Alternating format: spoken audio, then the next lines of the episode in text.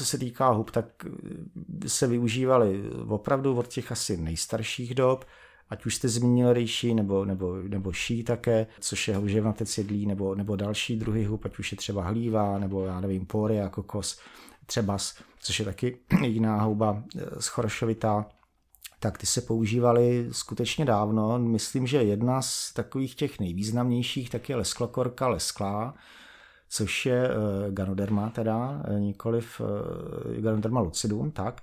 A ta teda se pozná tak, že má takovou lesklou nohu, lesklý klobouk. Prášek z ní se používal na dlouhověkost, když se rozemele s realgárem červeným, což jsem vyčetl v nějakém konfuciánském spisu. Ještě se k tomu přidají ne nějaký žaby, ale něco podobného, pak se to semele a pojídá každý den a člověk je dlouhověký. To samé je, když se pije kořálka eh, z eh, právě téhle houby, to znamená z té lesklokorky. Já tomu ovšem samozřejmě věřím, protože když jsem mi pil v Číně, tak jsem nevěděl, jestli to je voda do myčky eh, nebo náplň do autobaterie a chápu, že pokud jako bych si měl dát každý den jako štampedly, tak určitě, když občas vynechám, tak se těch stalet jako dožiju. To skutečně mělo takovou pozoruhodnou chuť řekl bych, že až téměř se to nedalo pít. Vítejte na podcastu Brain VR, já jsem Vojta. A já jsem Krištof. Na tomhle podcastu tak řešíme témata jako je biohacking, neurověda, filozofie a biologie a vybíráme to nejužitečnější, co nás baví a překládáme to do jazyka každodenní zkušenosti, tak abychom to mohli používat. No a formou tohle podcastu tak to snažíme předat někomu dalšímu. A to jste vy, naši posluchači a my si vás moc vážíme. Pokud nás chcete podpořit, můžete tak udělat sdílený například na Instagramu. Další věc je ta, že máme startovač. Tam nám můžete poslat na například stovku měsíčně a nám tím pomůžete dělat to, co milujeme, to, co nás nejvíc baví. No a tímto bychom moc rádi poděkovali všem startovačům, kteří nás podporujete už přes rok. Je to úplně neskutečný, moc si toho vážíme. Další věc, co pro vás máme, je 10% sleva na e-shop uplife.cz. Jsou tam skvělý medicinální houby, jako je shiitake, jako je chaga a další věci, které rádi používáme. A to funguje při zadání kódu B2TVA. No a díky němu tak můžete také získat slevu na náš online biohackingový kurz na portálu Code of Life, kde jsme se spojili s českými biohackery a dali dohromady informace, které nám pomůžou optimalizovat si svůj den. Veškerý odkazy budou v popisku tohoto podcastu a nyní přejeme už příjemný poslech. Tento podcast slouží pouze pro vzdělávací účely a žádné informace v něm zmíněné byste neměli brát jako lékařskou radu.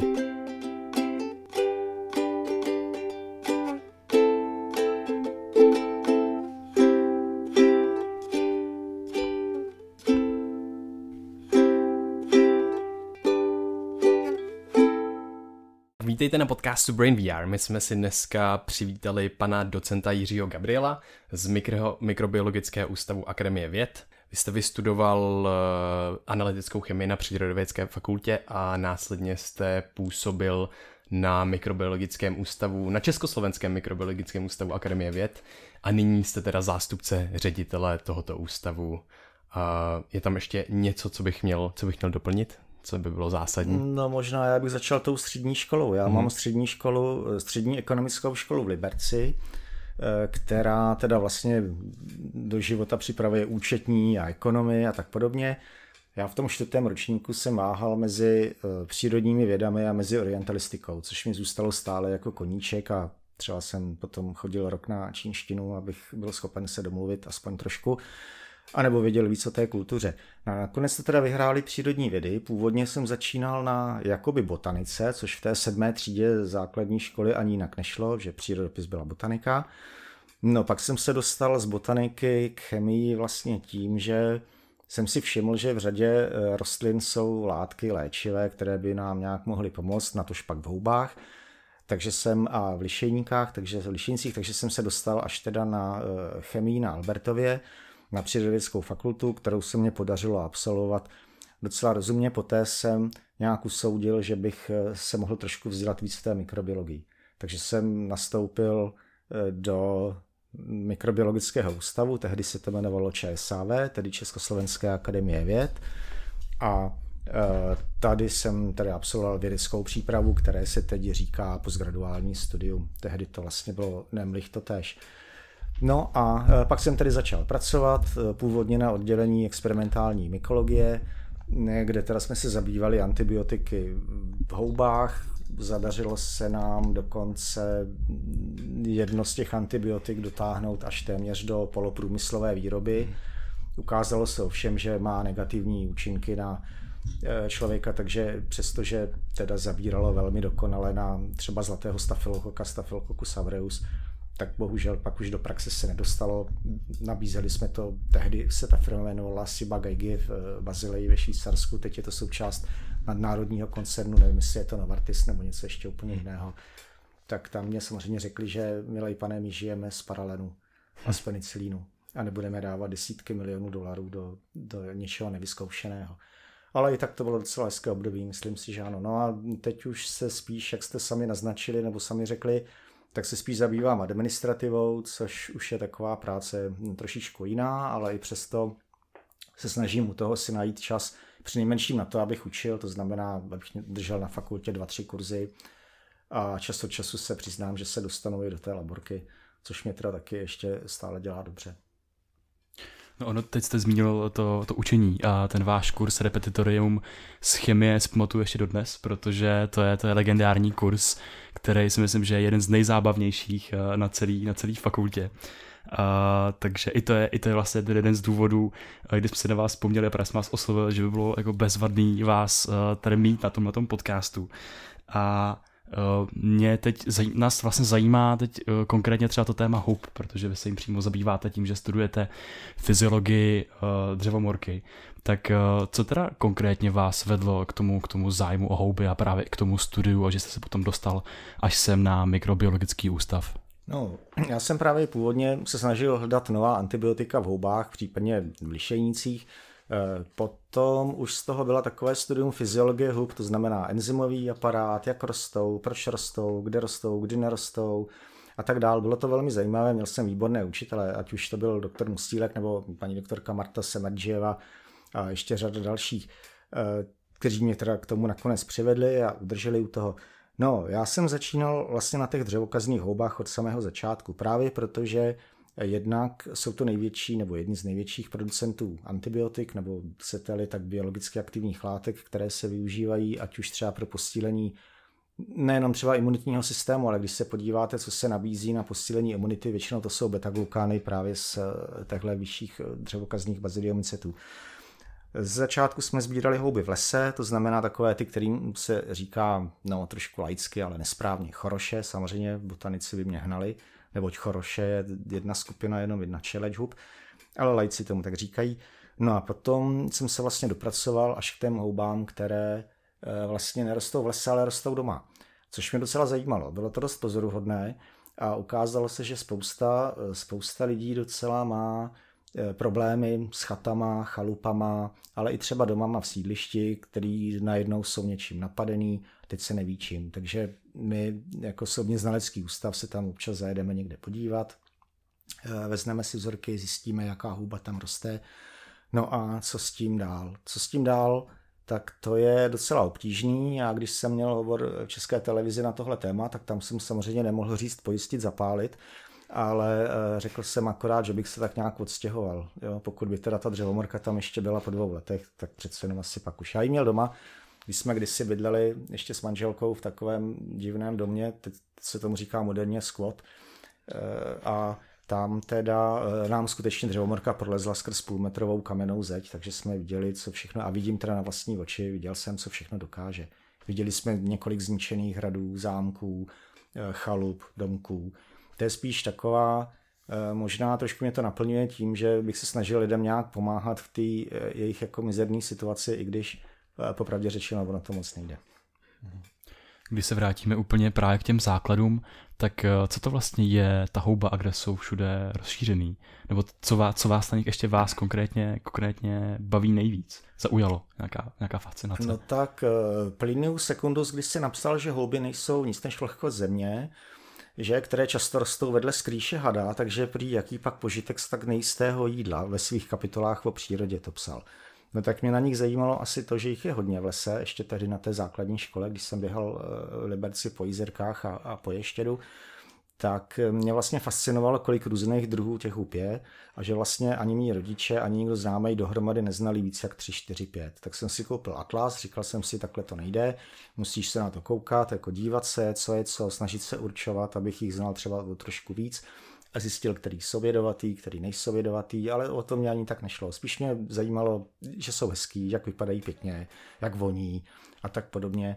Takže, a který jsou jedlí, doopravdy jsou. I ta dřevomrka jedlá nakonec.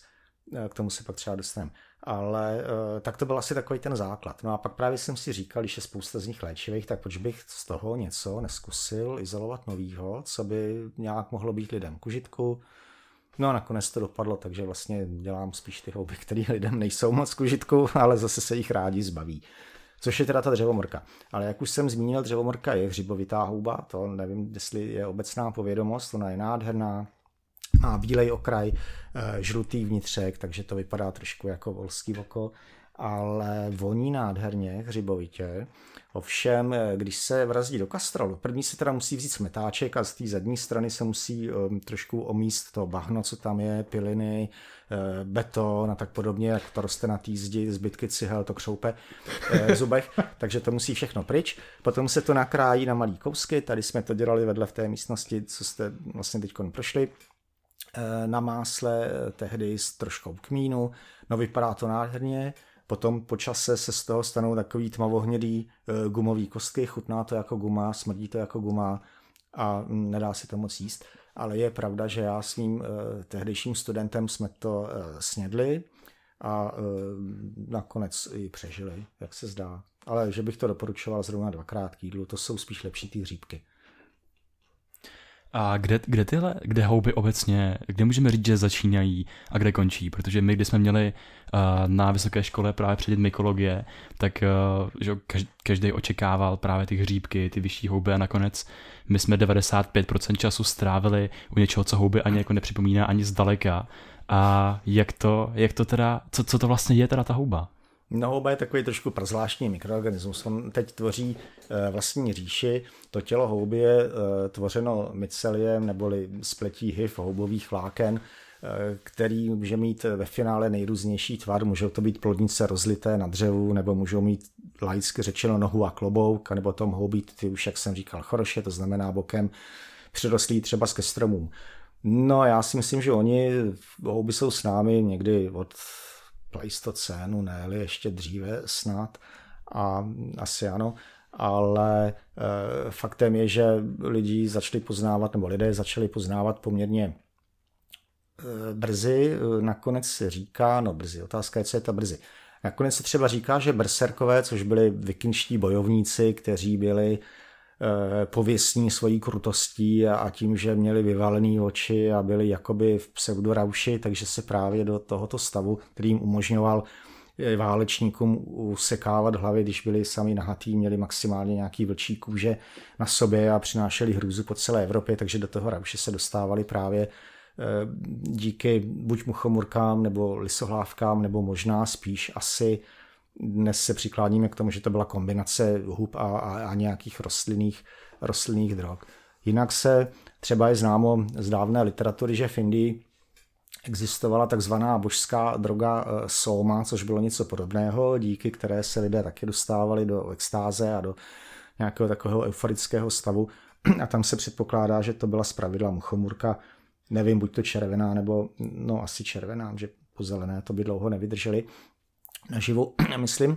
A uh, tam nevím, jak to nakonec fungovalo. Já si pamatuju, že jsem měl na koleji kolegu, který mu chomorky červené sbíral, e, stejně za stejným účelem a vždycky jsem udělal dřív špatně, než e, že by se převedl do nějakého ravše, ale pravděpodobně na někoho to fungovat může. Dokonce jsem někde četl, že na východní Sibiři bylo tak málo muchomůrek jeden rok, že ta cena se rovnala zhruba jedné krávě což si dost dobře nedovedu eh, představit. Ale stejně tak dobře se zachoval třeba dopis eh, německého šlechtice von Strahlenberga, který byl za napoleonských válek internován na Sibiři.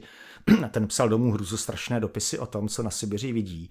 To je, že místní šaman vyzbírá muchomurky, uvaří je, pak je vypije A když se pak s proměnutím vyčůrá do kýble, tak eh, potom to pijou ty muži, potom ženy a nakonec dojde i na děcka. Takže se vlastně celá ta obec dostane taky do nějakého jakoby pseudorabše. Jestli to je pravda, nevím, ale psal to Němec a ty jsou, jak známo, Pinklich, tak asi něco na tom bude. Mm-hmm.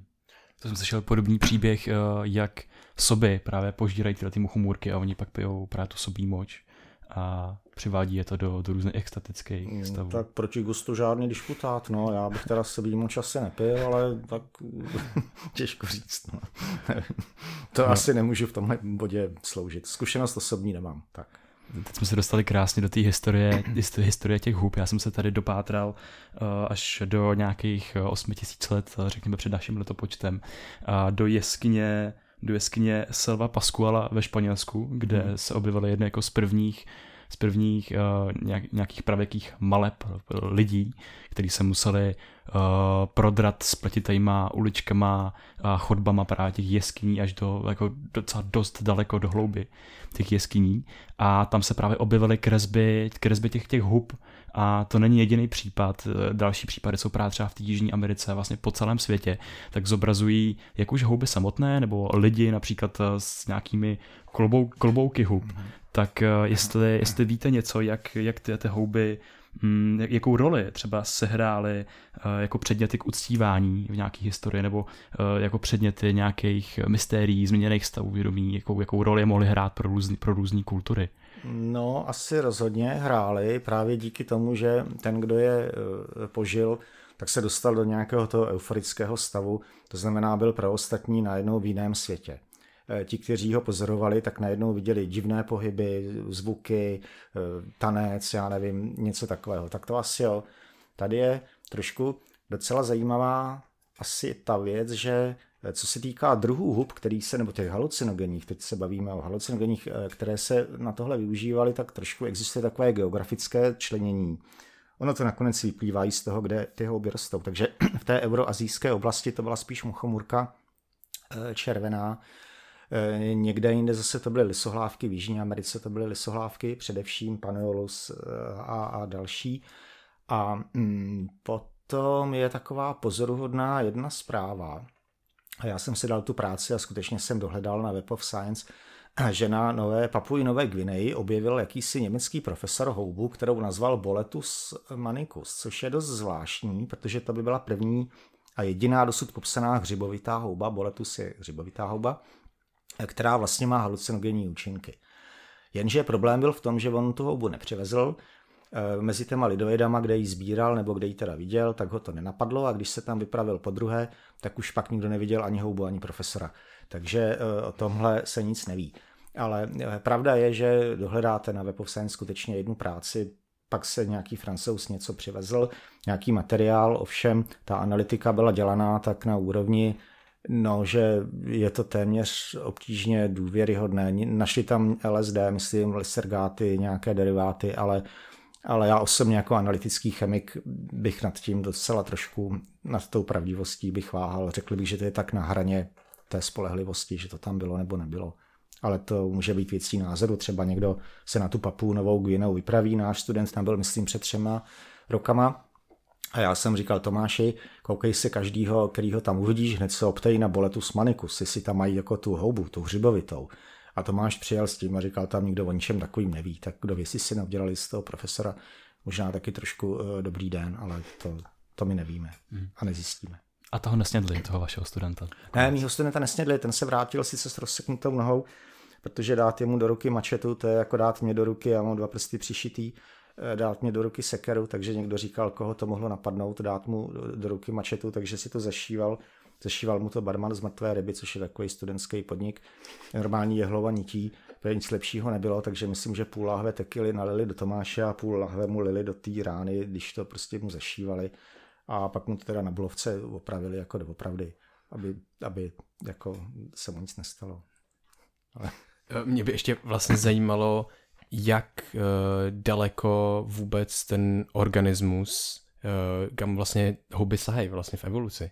Uh, je, jak, a hrozně mě zajímá vlastně to, to spoluvyvíjení ostatních organismů s houbama a pak následně i člověka a jak nás to mohlo vlastně i třeba ovlivnit nějakým způsobem. Když jsme chodili a vlastně jsme narazili na houbu, tak jsme ji ochutnali, protože to pravděpodobně se dá jíst, že jo? A... No, a, ano, já si právě myslím, že tohle bylo to nejstarší poznávání. Tak člověk našel houbu, taky ochutnal a buď to umřel nebo neumřel. Tak to byl ten základ, že? Tak se rozhodlo, jako nebo se ukázalo, který jsou jedlí, který nejsou jedlí. Pak se dostal do rauše například, takže se ukázalo, že jsou houby halucinogenní. Potom si třeba něčím mohl vypomoct, eh, mohl si trošku, já nevím, když měl nějakou nemoc, nebo tak tehdy se tomu nevím, jestli říkalo nemoc, takže mu to zkrátka mohlo třeba pomoct i léčit. Vím, že se říkalo eh, a traduje se a dokonce ještě eh, v několika herbářích je uvedená Herneola auricula jude, Jidášovo ucho, o kterém se píše, že je dobré na opuchliny ušní a tak podobně. No, hadovka smrdutá samozřejmě byla na erekci a na eh, problémy pánského typu. Potom tam třeba eh, byly některé jiné houby, například březovník, o kterém se také věřilo, že by mohl být léčivou houbou. Březovník roste na bříze, je to taková v podstatě houba, eh, řekl bych, jeden z mála mezi houbama potravních specialistů, neroste nikde jinde, ale že by byla nějak valně dobrá, to jsem nepozoroval i když jsme ji také vařili a chutnali, jestli to někomu na něco zabralo nebo pomohlo, já nevím. Ale jinak, eh, já už se vrátím k tomu, říkal jsem to na samém začátku, že spousta dřevokazných obsahuje beta-glukany, které jsou schopny nakopnout imunitní systém. Takže je možné klidně na amerických serverech si koupit nejrůznější extrakty z hub za, já nevím, desítky dolarů, které když ovšem jdete do lesa, tak je tam samozřejmě si sami nazbíráte, můžete si je usušit, semlít, napít nebo a sníst. Možná, že jedna z těch nejznámějších asi hub, tak je Inonotus oblicus rezavec šikmý, kterému Rusové Ukrajinci říkají čága a dá se také koupit i u nás v obchodech se zdravou výživou nebo na internetu. Čága eh, je vlastně, není to nic jiného než buď to prášek nebo extrakt z rezavce, a o něm teda se skutečně Rusové, Ukrajinci věří, že to pomáhá i od rakoviny a jako na téměř všechny choroby. Faktem je, že obsahuje spousty alfa-beta glukanů a ten imunitní systém je to schopný nakopnout. Takže tam já si myslím, že nějaký smysl je.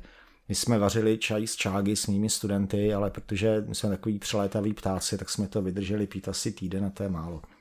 Ono by to chtělo asi tak měsíce, pak teprve by se vidělo. Ale zatím jsme všichni, musím začukat eh, zdraví takže vlastně ani nevíme, proti čemu by to mělo eh, zabrat.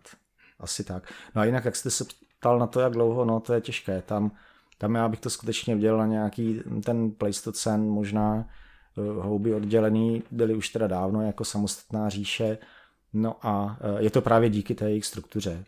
Buněčná struktura nejsou buňky, které spolu souvisí a je to jenom spleť hiv, které se maximálně dotýkají na konci, když ta houba roste a prodlužuje se vlastně na tom apexu eh, dopředu. Jinak asi to je takový ten základní, asi bych řekl rozdíl oproti živočišné tkání nebo, nebo rostlinným buňkám. Hmm. Uh, nevím, jestli znáte dokument Fantastic Fungi od Paula Stamece. To je takový vlastně amatérský, amatérský docela, docela jako dost známý mykolog. Uh, amatérský mykolog. Je to, je to, nemůžu to říct tohle vůbec. Uh, ale právě on tam, uh, on tam mluvil o mm, jako největší houbě světa, která, což, je, což je vlastně organismus, což je to spleť těch HIV, která sahá až jako přes několik jako 100 kilometrů, jestli, jestli, to, jestli, to, jestli o tom lze takhle uvažovat v tomhle měřítku. Lze o tom uvažovat. Já si dobře pamatuju před časem, internet zaplnili fotky nějakého lesa, myslím, že to byla Kanada, eh, kde mm, to byla, myslím, že Václavka Admirálie, neřeknu vám, jaká, jestli byla Smrková nebo, nebo nějaká z těch dalších, tak eh, ta byla skutečně na několik desítkách kilometrů a genetickou analýzou se ukázalo, že to je jeden organismus. To znamená, že to mycelium pod tou zemí vlastně jako dosahovalo skutečně řádu až těch kilometrů, možná až desítek na strany vrtoho původního toho původního výskytu. To celkem, jako já tomu věřím, myslím, že to je naprosto normální.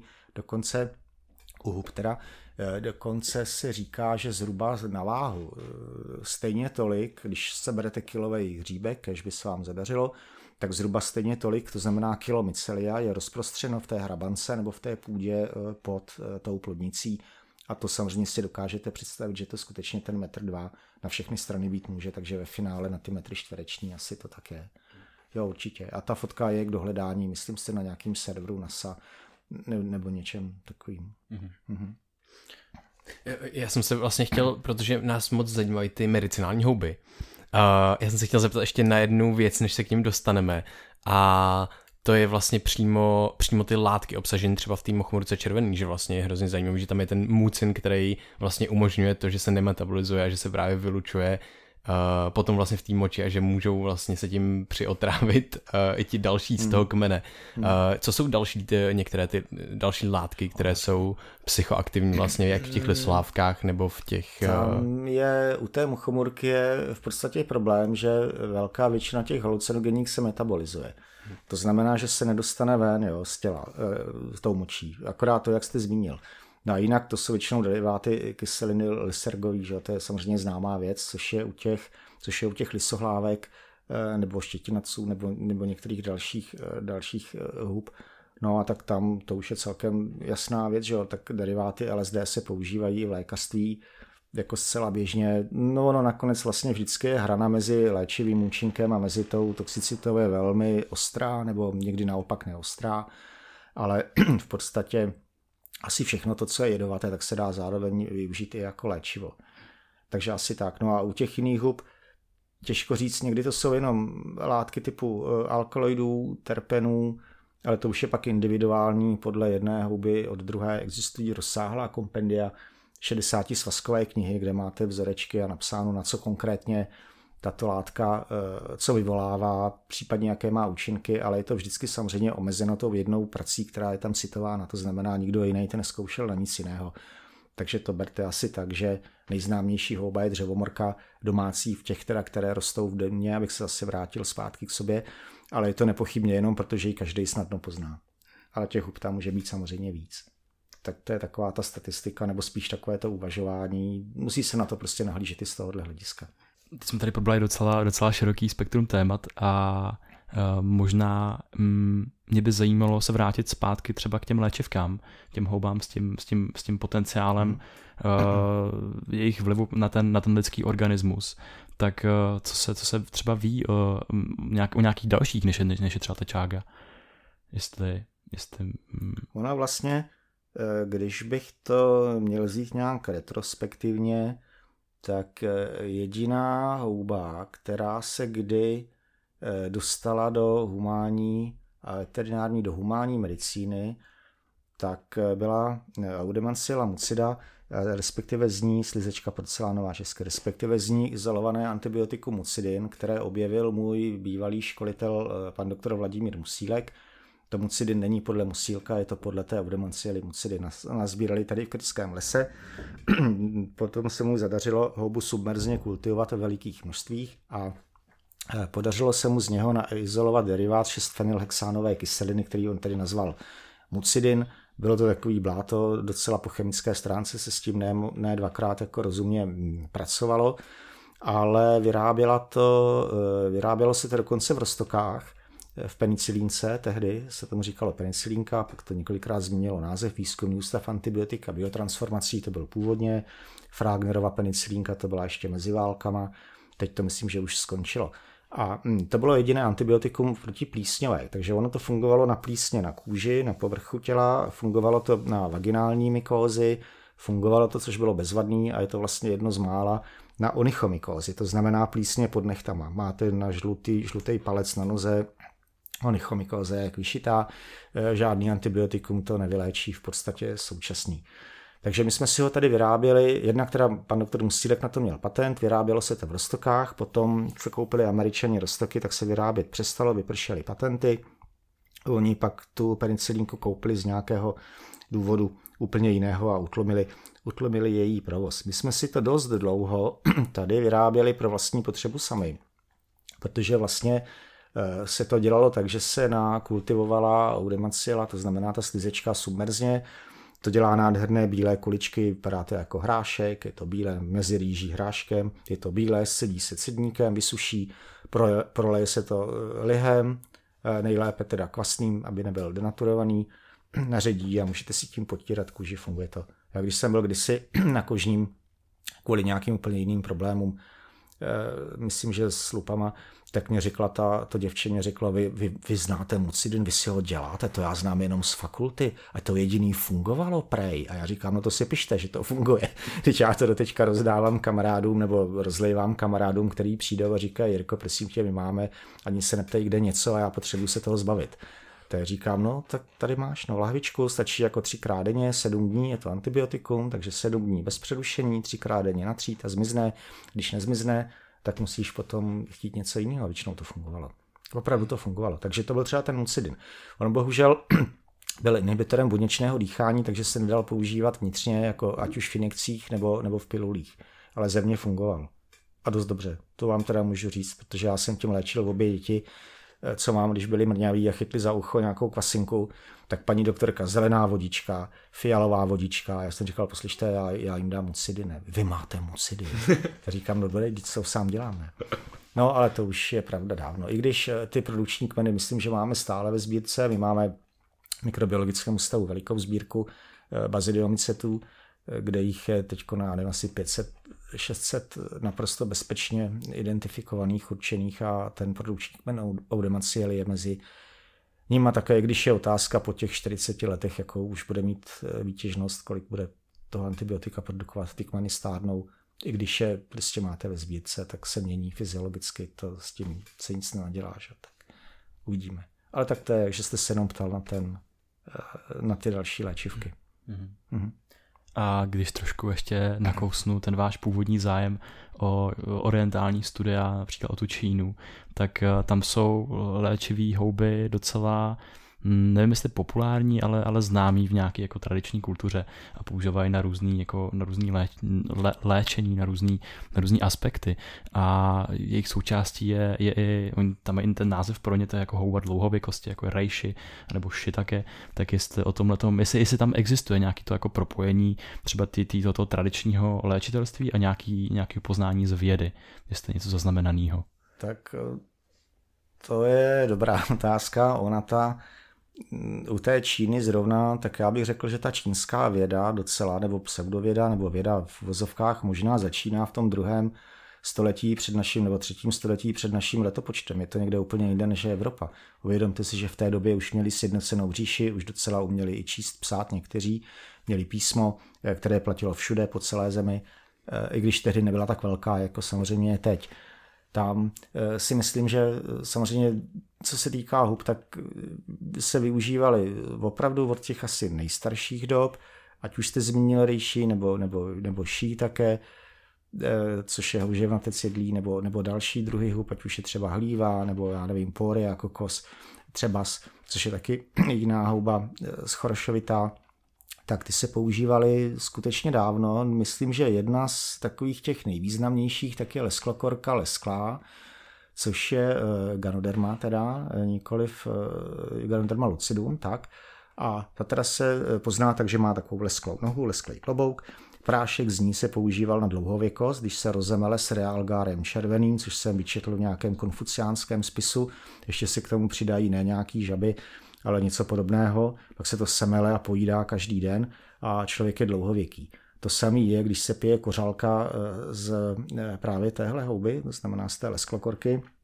Já tomu ovšem samozřejmě věřím, protože když jsem mi pil v Číně, tak jsem nevěděl, jestli to je voda do myčky eh, nebo náplň do autobaterie a chápu, že pokud jako bych si měl dát každý den jako štampedly, tak určitě, když občas vynechám, tak se těch stalet jako dožiju.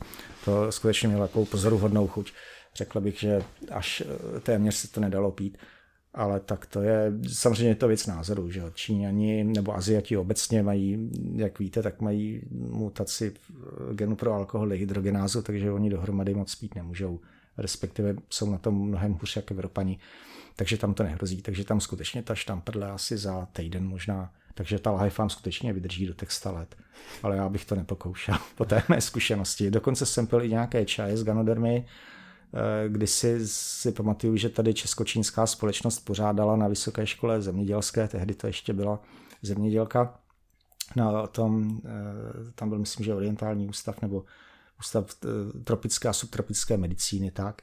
A měli tam Číňané nějakou kdysi, ale to je 20 let, přednášku a zároveň byla ochutnávka a nějaký takovýhle možnosti si tam něco koupit. nebo se podívat a bylo to docela zajímavé, to je pravda, ale eh, zrovna teda ty čínský, no jako já mám rád také samozřejmě, mám rád i dášovo ucho, mám rád ostatní houby, které se dovážejí z Číny, když jsou udělaný tak, jak mají být a jako chutnají výborně, samozřejmě, ale že bych z toho musel vyrábět nějaký čaje nebo prášky, no to špak líhoviny, no to asi ne. To asi zůstanou těch tradičních eh, českých. Já myslím, že ty, ty český taky přinašejí spoustu, spoustu benefitů a uh, zároveň jsou chutný, takže uh, je můžeme využívat i takhle. Jenom vy jste zmínil právě tu Ganodermu lucidum a to je právě tarejši, jestli se nemýlím. Je to houba, která obsahuje právě spoustu beta-glukanů, takže skutečně nakopává imunitní systém. Jo, čili najdete ji kdekoliv v podstatě v lékárně. Já myslím, že už normálně v lékárně už se prodává asi taky, není to jenom ve zdravé výživě. Má to racionální základ. Tomuhle já fandím.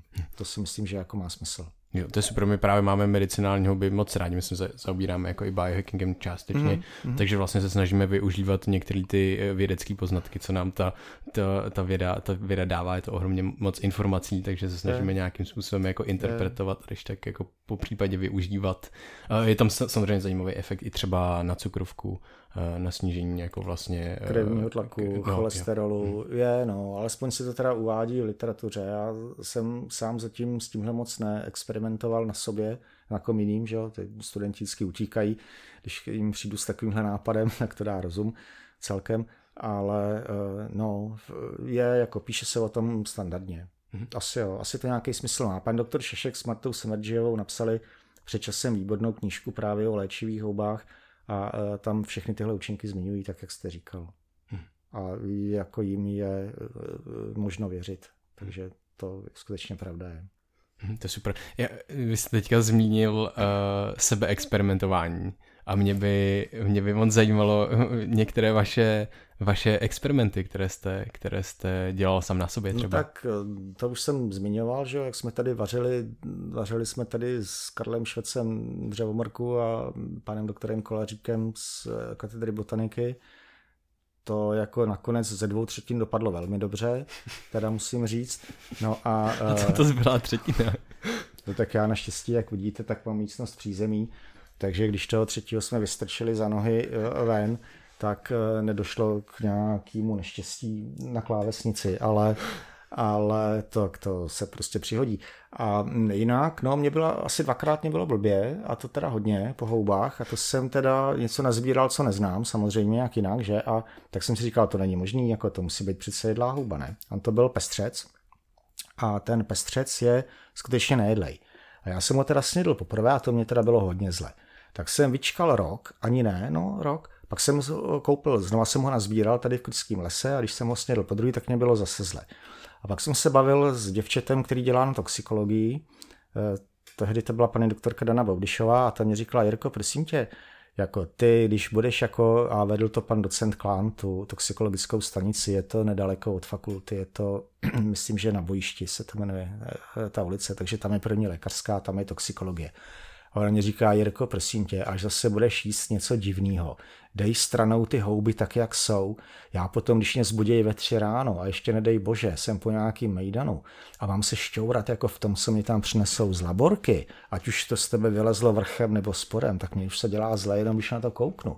Dávej si stranou ty houby. Takže my jsme doma s dětma naučili, a vždycky říkáme, to je pro klána, pro pana docenta klána. Tak vždycky jsme dávali jako stranou takový ty houby, o kterých jsme si nebyli jistí, co to je. Já jsem to pak většinou druhý den dohledal v Atlase. A samozřejmě, že to většinou to bylo jedlí. Že? Já kromě, teda toho, eh, kromě toho pestřce, tak eh, musím říct, že jsem snad nepamatuju si, že mě bylo po něčem špatně. To asi ne. To zase, eh, když už něco je opravdu jako škaredý a nehezký a je to hořký, no tak to není. To, to, to přece jenom jako to člověk neudělá. Že? Ale ten pestřec byl takový zajímavý, ono to docela pěkně vonělo, tak jsem si říkal, tak to schválně zkusím. Oni tady píšou, že je nejedlej, tak se na to kouknem. No, to, se, to si pište, že byl nejedlej. Dvakrát po sobě jsem to vyzkoušel. Po třetí už bych do toho nešel, to už mě stačí takhle, ale bylo to docela zajímavé. No, říkal jsem si toho, Bohdá nebude, abych ve 4 ráno já někde ještě jel na pohotovost, ne. Takže jsem to udržel, ale byl to tuhý boj. Tak dvojnásobné opakování experimentu, tak to už jsou nějaké výsledky, z kterých se dá vycházet. To si myslím. ano. Já se možná ještě zeptám k těm uh, různým účinkům těch hub, protože oni no. v to sobě mají ty kladky tak nakoncentrované v různých množstvích, různé typy. Uh, jak, jestli, jestli, nebo um, jak je možné, že třeba ty beta-glukany tak uh, právě mají, mají tu schopnost třeba nakopovat ten imunitní systém, nebo jestli dovedou třeba něco dalšího, nebo třeba i další látky obsažené v těch houbách. To si myslím, že je dost nespecifický eh, jev a asi těžko by vám, možná nějaký imunolog by vám k tomu řekl asi víc, ale já mám za to, že to je skutečně nějak nespecifické. Je to, je to prostě to, co se ještě neví až tak do detailů. Faktem je, že to funguje a faktem je, že eh, skutečně jako houby beta-glukany obsahují ve velkém. Je to součást vlastně jejich buněčné eh, stěny a takže vlastně oni jsou, že kde jinde byste hledali. V rostlinách těžko, živočišné říši taky ne. Na tohle jsou houby výborné, výtečné a hmm. fungují. Funguje to. Opravdu asi to funguje. Já vím, že třeba jsme dávali i před lety, se na nás obrátil někdo v, už v takovým tom téměř finálním stádiu rakoviny, o, už, když už člověk prostě zoufalec se chytá stébla, tak vím, že jsou mu právě z té ganodermy lucidum připravovali nějaké extrakty, no samozřejmě, že to nezabralo, protože už nebyl, nebyl čas a ten organismus byl v takovém stavu, že asi eh, to nemělo vůbec šanci. Ale vím, že ta paní říkala tehdy, že ale cítí, jak v tenkém střevě si vždycky jako udělá teplo, takže evidentně tam nějaký efekt musel být, ale nedopadlo to, to nemůže dopadnout nikdy. Takže hmm. tak, no. Uh, možná bych přešel ještě trošku do jiné oblasti, která se jako pořád týká hub, a to je, my se tady nacházíme v mikrobiologickém ústavu, tak jestli se tady například zkoumá něco, něco jako je uh, mycobiome, přímo houby, které osídlily člověka a fungují jako v symbiotickém uh, vztahu v jeho střevech uh, spolu s dalšími mikroorganismy, protože víme, že uh, člověk, člověka netvoří jenom čistě buňky jeho vlastního těla, ale i cizí, nebo řekněme cizí pomlčka vlastní mikroorganismy, které se podílejí na trávení, podílí se na správné funkci imunity. A tohoto množství je například až jako dvě, dvě kila v našem jako trávicím traktu, tak jestli se ví něco o těch o roli těch hub v tom našem trávicím traktu. Začíná se to studovat, je to v podstatě záležitost posledních, teď abych to neřekl špatně, možná pěti, šesti let, to, že eh, bacily nebo respektive mikroorganismy jiné než houby osidlují střevní trakt nebo kůži, že tak to se ví samozřejmě už dávno a na to existuje spousta projektů, spousta výzkumných týmů se tím zabývá. Eh, my jsme na ten bio, mikrobiom teda přešli před skutečně asi 6 lety, nějaké první výsledky už eh, dokonce jsou. Já mám mimo jiné teda vydávám nebo podílím se na vydávání časopisu Bileten Československé společnosti mikrobiologické, kterou trošku tahnu a tam zrovna v příštím čísle by mělo právě vít nějaký článek od našich imunologů o mikroorganismech ve střevě, kde tedy předpokládám, že část bude věnovaná, bude věnovaná i houbám. My tady máme laboratoř eh, houbovou, laboratoř, eh, potom několik laboratoří hm, imunologických, které spolu úzce na tomhle tématu spolupracují a výsledky se pomalu dostavují, jako je Pravda, že bych řekl já, nebo pro lajky bych asi přiblížil, že není to skutečně věc, která je dlouhodobá, děláme to tak ten pátý, šestý rok, ale nějaké výsledky už se objevují. Jsou samozřejmě eh, velmi, velmi eh, zajímavé. No nejsou ani tak, tak překvapivé, že ve střevu vlastně končí to, co sníte. Takže to má celkem, jako, asi bych řekl, logiku. No, tak uvidíme. Až se dopracujeme k nějakému eh, výsledku, který bude do Nature nebo do Science, tak vám pak dám vědět. Uh, já jsem se dočet, nebo byste to i někde zmiňoval, že jste byl v Černobylu. Mm. A mhm. to bylo, to bylo právě pracovně, že jste se tam podíval na nějakém výzkumu. Mm. Tak jenom, co, co jste tam zkoumal? My jsme, byli, my jsme byli v Černobylu, byl jsem se svými dvěma studenty před, to už je možná 8-10 let tomu nazad.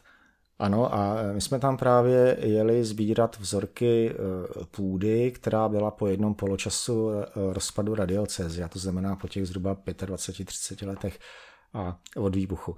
No a měli jsme to teda všechno domluvené s Kijevským ústavem e, Akademie věd, nebo respektive Národní zemědělské akademie věd, botanický ústav to byl, takže bylo všechno naprosto legální, no legální. Otázka je, co je na Ukrajině a u nás legální. Že? První info, kterou jsme dostali, tak byla nesmíte, nesmíte chlapci jet vlakem a nesmíte letět letadlem, protože tam jsou všude rámy a když budete mít radioaktivní hlínu, to se nesmí vyvážet, tak vás rovnou zavřou. tak jsme říkali, no to ne, to se neboj, to my jako si nějak poradíme. Takže téměř do Užhorodu, ne, že bychom jeli koňma, ale jeli jsme z Košic nějakým autobusem až teprve z Užhorodu. Jsme potom jeli do Kijeva, teda celou noc eh, vlakem, což bylo dobrý, to se zadařilo. Eh, ukrajinští přátelé nám říkali, buď pojedeš den nebo týden. Jo, to podle toho. Tak to se ukáže. Buď to jako to zvládnete v rámci jízdního řádu, anebo budete týden stát v polích. Tak to, tam se ukázalo, že to problém nebyl. Potom jsme teda tam byli 14 dnů, eh, což bylo propojený s návštěvama různých ústavů Akademie věd. Já tam měl dokonce přednášku v ruštině na, na nějakým fóru po dlouhé době, kdy už jsem se bál, že už to ani nebudu umět, ale ukázalo se nakonec, že celkem jo. A pak jsme teda byli se podívat v zóně, eh, v Černobylu, v první zóně, když jsme projížděli přes takový to, vlastně hlídá to armáda a je to vojenský prostor. Takže my, když jsme tam přijížděli, tak tam byli ty vojáci s těma samopalama, závory a já nevím co. My jsme sebou měli jednu eh, paní eh, doktorku, která byla na úrovni naší drábové, to znamená, jako by byla náčelnice Ukrajinského státního úřadu pro jadernou bezpečnost. Takže ta vlastně všechno vyřizovala, No a pak teda my jsme si z toho dělali hroznou legraci, jak tam byli ty vojáci s těma kvérama, jsme projeli dovnitř. Pak nám teda říkala, tak kluci tady můžete být 20 minut venku, takže 20 minut ven, motiky, nafasovali jsme teda samozřejmě ochranné oblečení, což byl vaťák a galoše, tam nic jiného nebylo. Zmijovku jsem měl vlastní a rukavice jsme si koupili v lékárně za naše, protože tam to, to je prostě svět eh, jinde. No a pak teda jsme přijížděli blíž k té elektrárně, viděli jsme opravdu budovu tak asi na dva metry. Eh, okolo nás po eh, levé straně jsme jí míjeli, to znamená tu vybuchlou, tak tam nám říkala, tady vás nemůžu vůbec pustit ven, tak zajedeme ještě do toho jako první A zóny a tam můžete být 10 minut venku, 10 minut díl ne. Takže my jsme tam byli 10 minut, teď jsme samozřejmě, jak se nesmí nic vyvážet, tak jsme měli eh, termosku, která byla ještě omotaná tlustým alobalem, jako opravdu hutným, ještě byla zakrytá nějakou kazajkou. Do toho jsme nadspali toho jsme nadspali teda eh, ty vzorky hub, které jsme nazbírali, bylo to ze třech různých lokalit, podle míry jak jsme tak předpokládali, eh, zamoření. No a teď jsme se vraceli k tomu výjezdu. No a to, na, to vám můžu říct, že nám ta legrace přešla. Ve chvíli, kdy jsme tam jako přijeli, tak ty vojáci, kteří se culili, tak najednou byli nekompromisní. A jedna z těch našich průvodkyň vytáhla hříbek, aby je odlákala od auta, protože oni měli dozimetry na, na těch štanglích, na těch tyčkách. Že, a říkala, ta i že našla a on takhle k tomu přiblížil ten dozimetr, tak asi na půl metru, načež se teda roztočily majáky na střeše nějaký budovy, začaly vřískat sirény, on to takhle vzal, zahodil to. A my jsme teda potom jako prolezli skrz takový ten celosk, celotělový skener, to znamená, si stoupnete ke zdi, takhle se připlácnete, ono to zabzučí, že můžete ven. A to teda už jsme docela se báli, to jsme říkali, co by se tak asi stalo. Kdyby to začalo bzučet jinak, tak co s náma budou dělat teď? Nás tady zastřelí někde v křoví, nebo nás tady zavřou do čurmy, nebo jako co, co bude? Tak no, nakonec teda jsme projeli, prošli. Bylo to samozřejmě, je to trochu zvláštní svět, takže jsme viděli, co jsme potřebovali, přivezli jsme vzorky, které jsme potřebovali. Pak, když jsme to měřili, tak se ukázalo, že vlastně to spektrum mikroorganismů po těch 30 letech je úplně stejný jako v jakýkoliv jiném místě. To znamená, že ten výbuch měl nebo respektive ta radiace měla samozřejmě efekt, ale jenom ten první, možná rok, dva, ale pak tou přirozenou sukcesí se tam dostali vítr, tam nafoukal, lidi tam nanosili na botách, normálně auta, že ho tam nejezdili, dostali se tam všechny ty původní mikroorganismy, které tam byly už předtím. My jsme třeba tam viděli v lese chalupu, u který bylo nařezaný čerstvý dříví. A já jsem říkal, ty Ana, a ty si nám skazala, že tady nikdo nesmí bydlet. A on říkal, no to jsou, oni se sem lidi vracejí umřít. Jo, jako to jsou ty, kteří tady před těma 30 rukama, tak je naložili do aut, odvezli, oni se sem vracejí umřít, protože tady vyrostli. Jo, takže to bylo takový trošku depresivní. No a jinak docela pozoruhodný zážitek jsme měli s nějakým místním lesníkem, který nám tvrdil, že na radioaktivitu je nejlepší oheň a vodka. A to sice tak, že když se zapálí oheň, takže jako ten, a to možná nějakou logiku, na rozdíl od té vodky, asi trošku možná má. Říkal, když se zapálí oheň, tak jde čout jako do vzduchu a ten čout na sebe nabalí z atmosféry takový ty mikročástice, které můžou být radioaktivní a odnese je někam do Finska. Nebo někam, někde prostě, jo, to už je jedno kam.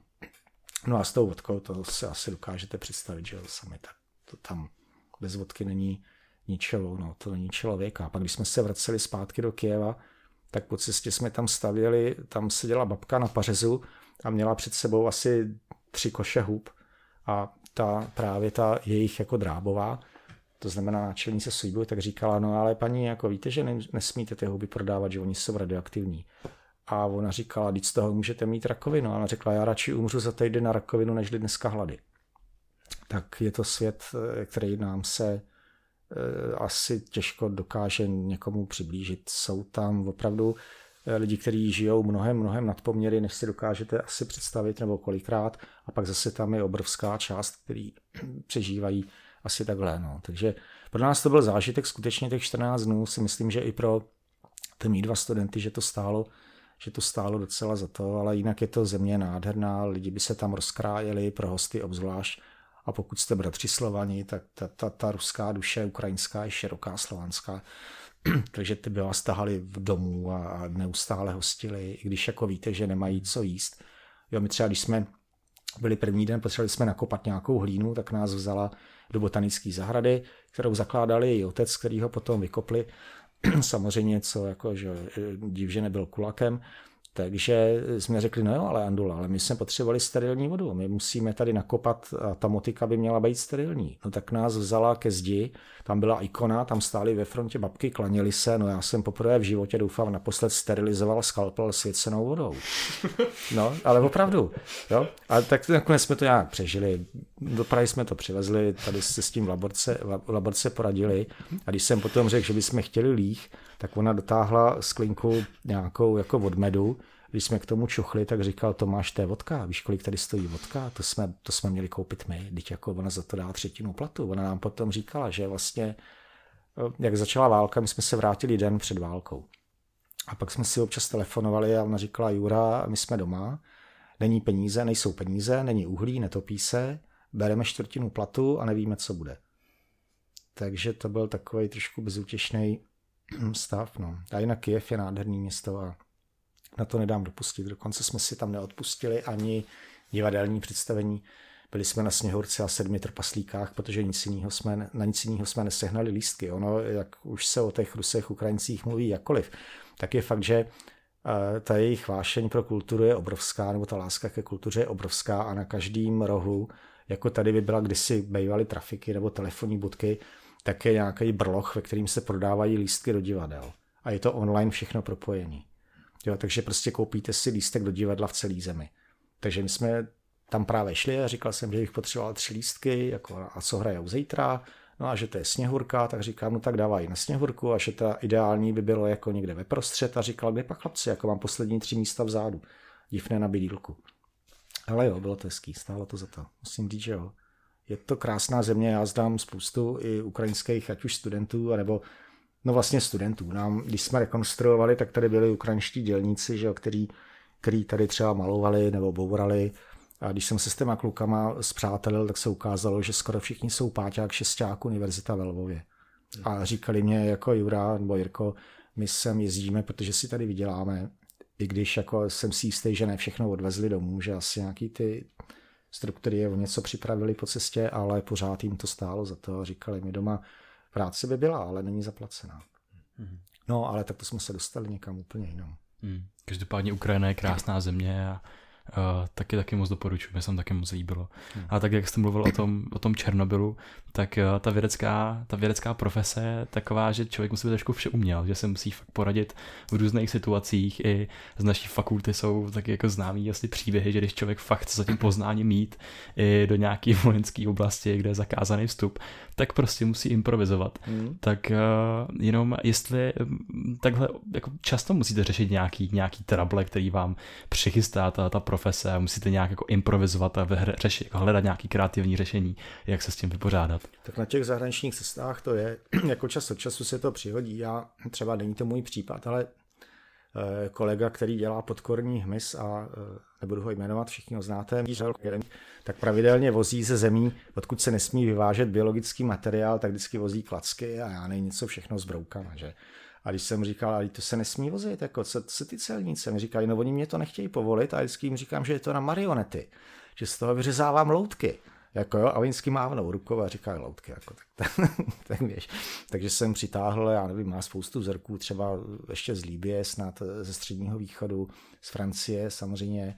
Když jsem byli v Číně, myslím, že poprvé, když jsem tam byl, nebo po druhý, tak jsme si vlastně na letišti taky jako zaregistrovali, že nesmíme vlastně vozit žádný biologický materiál. Tak to byl tehdy mykologický kongres, takže tam moc nehrozilo, ale potom jsme si udělali vejlet eh, za Peking do, eh, ne, za Hangzhou, do nějaké oblasti, kde se eh, pěstoval čaj, kde byly čajovníkové plantáže. A teď tam jsou všude cedule, že pod trestem smrti pomalé se nesmí vyvážet čajovník z Číny, což tam platí asi od 6. století pořád. Že? Takže my jsme samozřejmě první, co bylo, jsme narvali si do kapsy ty lístky čajovníků nebo ty větvičky, hned se na nás seběhli nějaký místní, jsme se tvářili, že nic. No a pak teda jsem říkal Tomáši, ale na letišti co s tím, jako tak to naspem do boty, zablíme to do valobalu, nebo co to, oni uvidějí v tom kufru, hned to vykuchají, tak to tam nacpeme jenom tak, no dovezli jsme to samozřejmě. Ale stává se, no já, eh, co se mě teda tkne, tak eh, naštěstí jsem nikdy až na tuhle snad výjimku nepotřeboval nic nějak fixlovat nebo, nebo se tvářit, že vezu něco nepatřičného. No a z toho Kijeva, když jsme vezli tu hlínu, no tak tu jsem samozřejmě nadspal do špinavých slipů a ponožek a říkal jsem klukům, hele, já si to nechám u sebe, jako těm dvěma studentům, eh, tak jako vy, tak nejhorší mě zavřou do tюrmy, já přežiju, jako když na to přijde nějakou chvíli, ale tam to vůbec nikoho nezajímalo.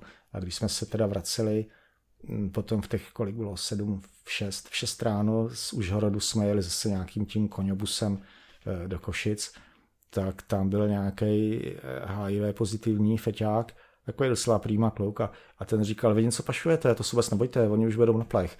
Jako první autobus jede v pět, oni tam vyberou těm Ukrajincům vodky, zlijou se a teď už nebudou vědět, jak se jmenují. No přesně tak to dopadlo. A když viděli naše české pasy, tak jenom mávli rukova, za náma byli nějaký dva vyděšený, takový dost staří manželé, eh, měli britský pasy a já jsem říkal, nebojte se, já vám když tak budu tlumočit. To je jako tady jste, to je východní Evropa, to je jako tady nejste ve Velké Británii nebo ve Spojeném království, že jsem tehdy říkal, nebojte, to je jako dobře dopadne. A teď, když jsme teda prošli, tak ten jeden, eh, vynechám teda ty neslušné slova, tak říkal, já jim nerozuměl ani slovo. A ten druhý říkal, bo hovorili po amerikánsky. A pak se zase svalil na tu lavici a usnul. Jsme si říkali, dobrý. Takže eh, to, ale to jsou píš takový ty cestovatelský zážitky, které asi má každý vždycky někde, všude. Ale takže jinými slovy hlínu jsem dovez. Jako vím třeba z fakulty, že botanikům vysypali nějaký listí na hranicích, že to prostě nesmí se vozit, byli nekompromisní. Takže i to se může asi stát. Ale tak my jsme na to byli připravení jak říkám, takže my bratři Slované víme co a jak. Když se vrátím uh, úplně na naši fakultu na repetitorium z chemie, kde jste vyprávěl ty nejrůznější příběhy, který, který samozřejmě souvisely s tématikou a bylo to obsáhlý, bohatý a zároveň i, i zábavný, tak jaký příběh takhle nejradši vyprávíte nebo vy osobně na něj jako rád vzpomínáte? Mm, teď především musím říct, že mě hrozně mrzí, že jsem nemohl učit ten loňský rok a to ale nejsem, nejsem sám. Nakonec, když jsem tady někomu zapisoval, já už nevím co, tak říkal nějaký zápočet nebo co, tak říkal, že ho strašně mrzí, že nebylo repetitorium, protože dobře ví, eh, jako jak to tam vypadalo. No ví, neví, no. Ta, eh, ta paní, ta chudera, která tam sídlí v té vrátnici, tak já vždycky říkám, paní, prosím vás, povypínejte všechny ty, eh, ty, co jsou hlásiče u stropu, protože já budu dětem ukazovat oheň. A ono to skutečně funguje, což jsem já netušil do té chvíle, než jsme dělali dým, a to už je tak asi 6-7 let, a teď se zadýmila celá místnost, načež se rozrazily dveře, tam vlezl takový ten chlapík, který tam ve vrátnici občas alternuje, ucha měl mobil, takhle chvíli koukal a říkal, nikam nejezděte, to je on, to je on, nikam nejezděte. A já jsem pak zjistil, že ten výjezd hasičů, když je plomkový, tak je asi 60 tisíc nebo 80 tisíc se platí. Což by mě tady v účtárně zaplatili. Já mám tady domluveno, že 50 tisíc mám eh, na svý lumpárny. Já nevím, jestli to ještě platí ale snad jo. Říkali, říkala mě naše vrchní účetní, že do 50 tisíc za mě bude platit. To je totiž pokuta u soudu, když si odevřete na někoho pusu. A já chodím jako soudní znalec občas přes dřevomorku právě k soudu. Tak mě říkala 50 tisíc, to ti zaplatím, ale víc ne, to už pak bude z tvýho. No a ta paní na té vrátnici, tady když bylo zkouškový, tak ona byla tak nadšená a říkala mě, to jsem tak ráda, že dneska nenesete žádnou krabici. A já jsem říkal, no já jdu jenom zkoušet. Ale pak jsme se teda domluvili, že nějaký takový ty větší pokusy budeme dělat na dvoře, což jsme teda dělali na dvoře. No a pak se nám taky zadařilo, že já tam jednu z těch věcí, kterou docela považuji za důležitou, tak je ukazovat dětskám, jak se stříká hasicím přístrojem. Ne, protože bych to měl nějaký zájem osobní nebo nějaký, ale když eh, zašel jsem, že v hoří a všichni najednou dostanou záchvat paniky a hrůzy a teďko nikdo neví, co má dělat. No, tak jsem říkal normálně, ne, sundáš to ze zdi, vyrve se tam ta pojistka a stiskne se enter, což je jednoduchý, to je nějaký ty, ty kleště a prostě jenom se míří do toho ohně. No a což teda jako jo, to jsem dělal několikrát, naše Většinou jsem tam teda tahal CO2, který dělá jenom bílej dým, že nic jiného. Pak mě naše bezpečnostní technička když si řekla, no pane doktore, to tam vemte práškovej, ten nadělá větší bordel, toho budou mít plný oči, to si budou pamatovat. No, plný oči jsem toho měl já, když se obrátil vítr. Takže ty děcka, jak tam stály takhle v tom kruhu, tak ty se dobře bavili. Já jsem si pak takhle vytíral oči.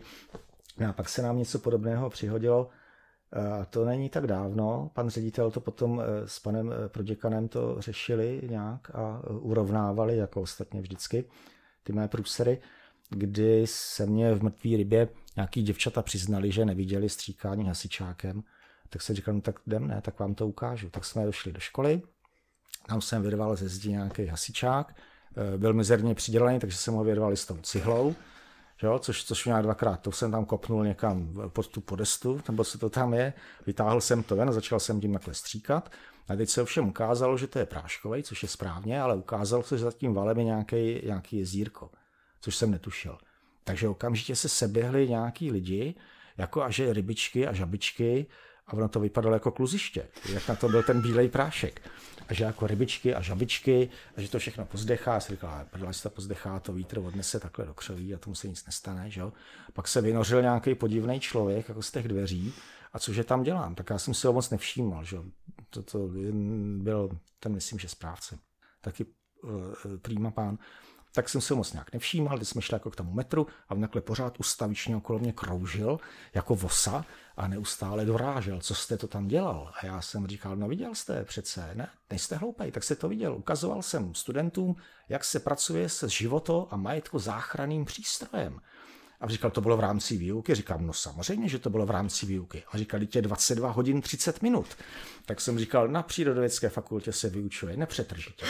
A pak jim teda bylo hodně hloupý, když už jsem byl na tom Pavláku a on se nezdálo, že ho zaženou, kde jsme šli na metru, že na nějaký z těch posledních, no nebylo to to poslední. A tak jsem teda jako nakonec mu vrazil svoji vizitku a říkal jsem, tak to zkrátka zítra nějak pořešíme. No a náš pan ředitel to tehdy řešil s mm, Petrem Horákem, s panem Prodikanem na nějaké mezinárodní konferenci v Japonsku.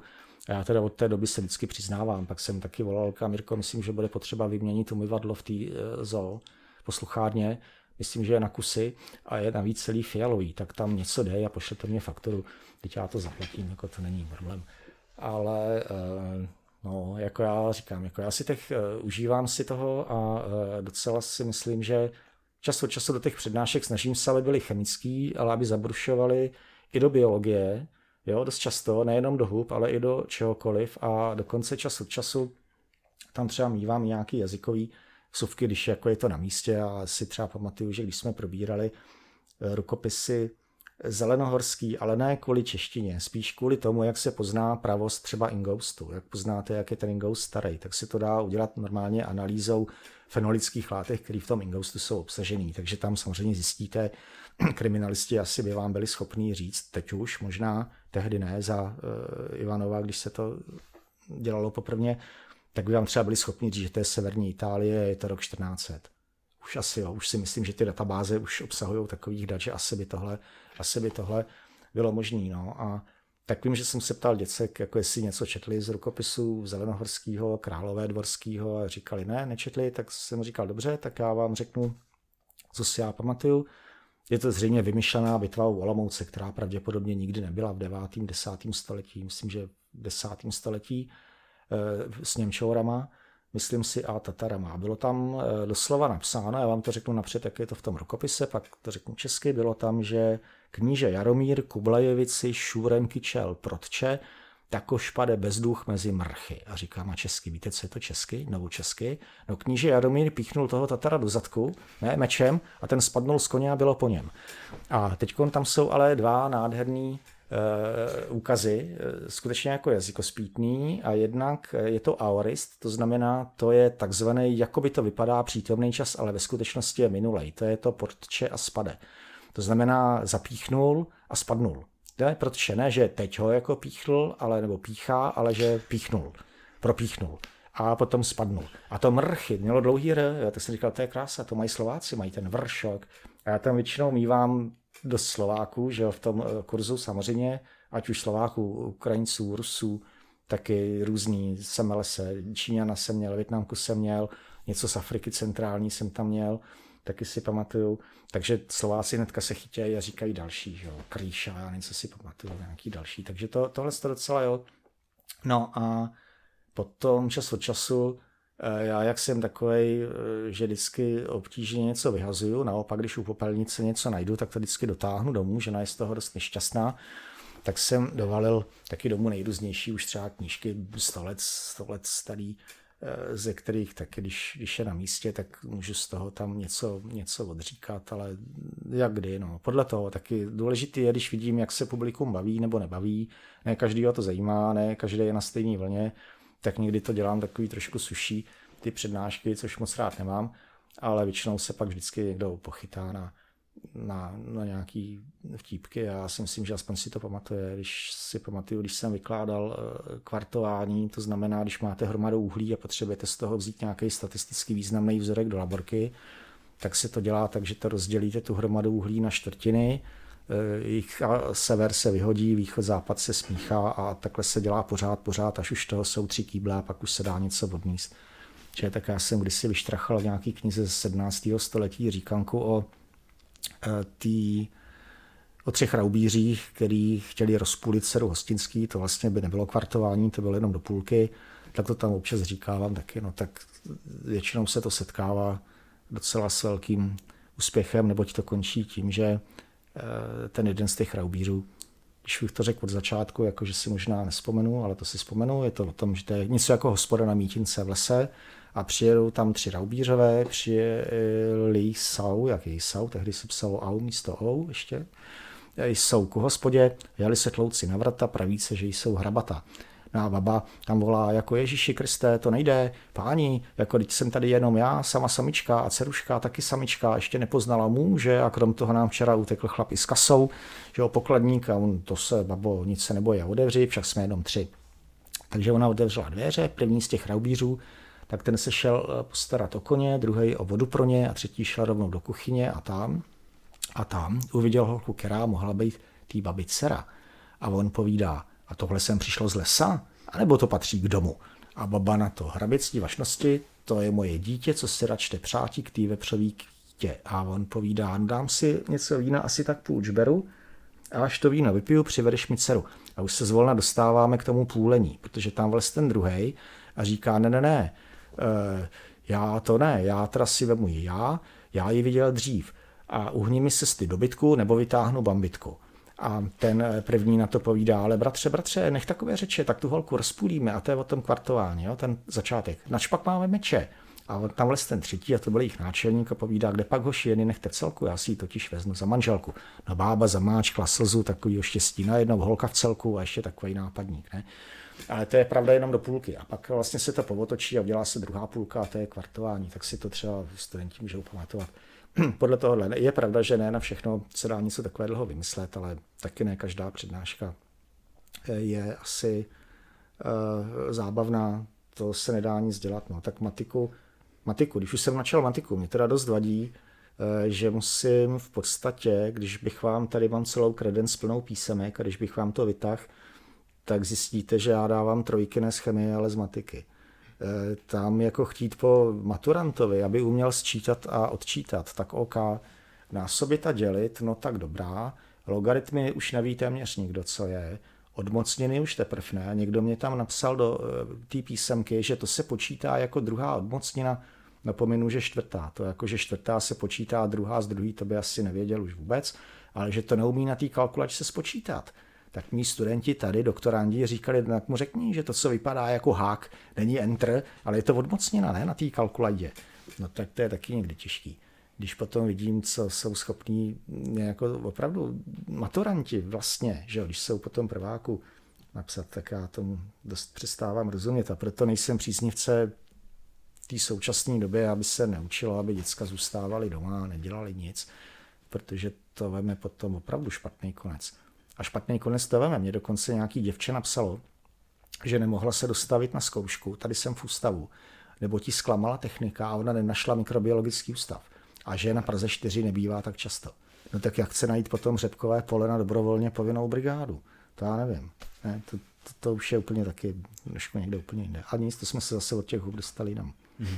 A to je skvělý, jako mně připadá, že máte neskutečně široký uh, zápřah a vlastně nechápu ani, jak to můžete jako stíhat si udržovat takové poznání z těch eh, různých oborů, že, že uh, ono by mm, jako napadá mě, že mm, vě, vědec jako vy s tou profesí, kterou, kterou máte, takže ještě právě má čas jako zabývat se nějakým jako jazykopisectvím, že to je, to je přivede neskutečně zajímavý, tak jako jestli jest tak jako po nocích, jako třeba se jako listujete v nějakých knihách, anebo jestli vám čirou náhodou něco jako přeletělo přes nos. Já mám bohužel takovou tu nepříjemnou vlastnost, jak vidím něco, eh, co mě samozřejmě zaujme, tak to okamžitě umím z paměti ale to, co bych měl umět, jako třeba seznam dětí na repetitoriu, no tak to samozřejmě ne, že?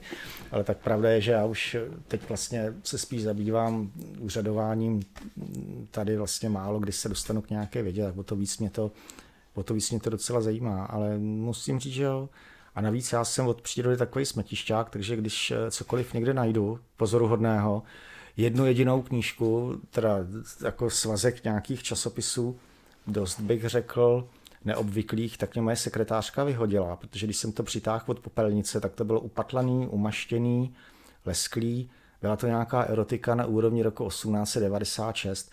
A já jsem říkal, neboj, my to pošleme do e, ozařovny v Rostokách, tam to proženou gamma zářením, takže tam jako všechny ty e, bacily, co na tom jsou, tak se jako zničej. To, my tam jezdíme ozařovat dřevo nebo slámu nebo tak, takže s tou paní se známe velice dobře, která tam je jednou jsem tam ve Sikoně na uzáření, tak ta eh, jako, eh, tak eh, ku podivu se to pak nějak záhadně ztratilo. Jako já vím, že jsme to ještě i přivezli z těch rostok a pak nějak druhý den jsem to tady nemohl najít a sekretářka si tvářila, že o ničem neví. Ale muselo to být pozoruhodný podle těch prvních stran, ale oni bohužel byli dost slepený, takže dovnitř jsem se nějak moc nedostal. Tak o to jediný jsem přišel.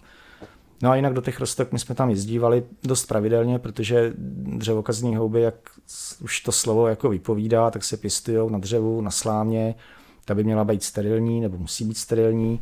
A to dřevo taky. A to většinou v autoklávu dost dobře, jako samozřejmě, že to jde, jenomže mění se struktura dřeva, mění se struktura slávy, mění se chemické vlastnosti. To je jako kdybyste vzali kýbl hlíny a prohnali ho autoklávem, taky těch 120 stupňů Celsia, 120 kPa vám z toho udělá něco jiného než tu původní hlínu. Takže to nemůžete považovat za ten původ, za to původní.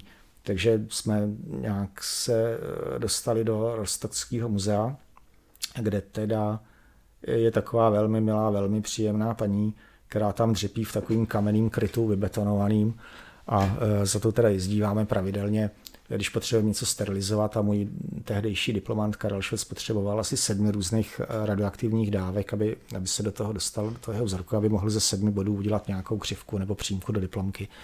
A ona je navyklá jenom na dvě, že jo, na dva body. Jeden je lékopisný a druhý dvojnásobek lékopisné dávky. 24 kg a 48 kg.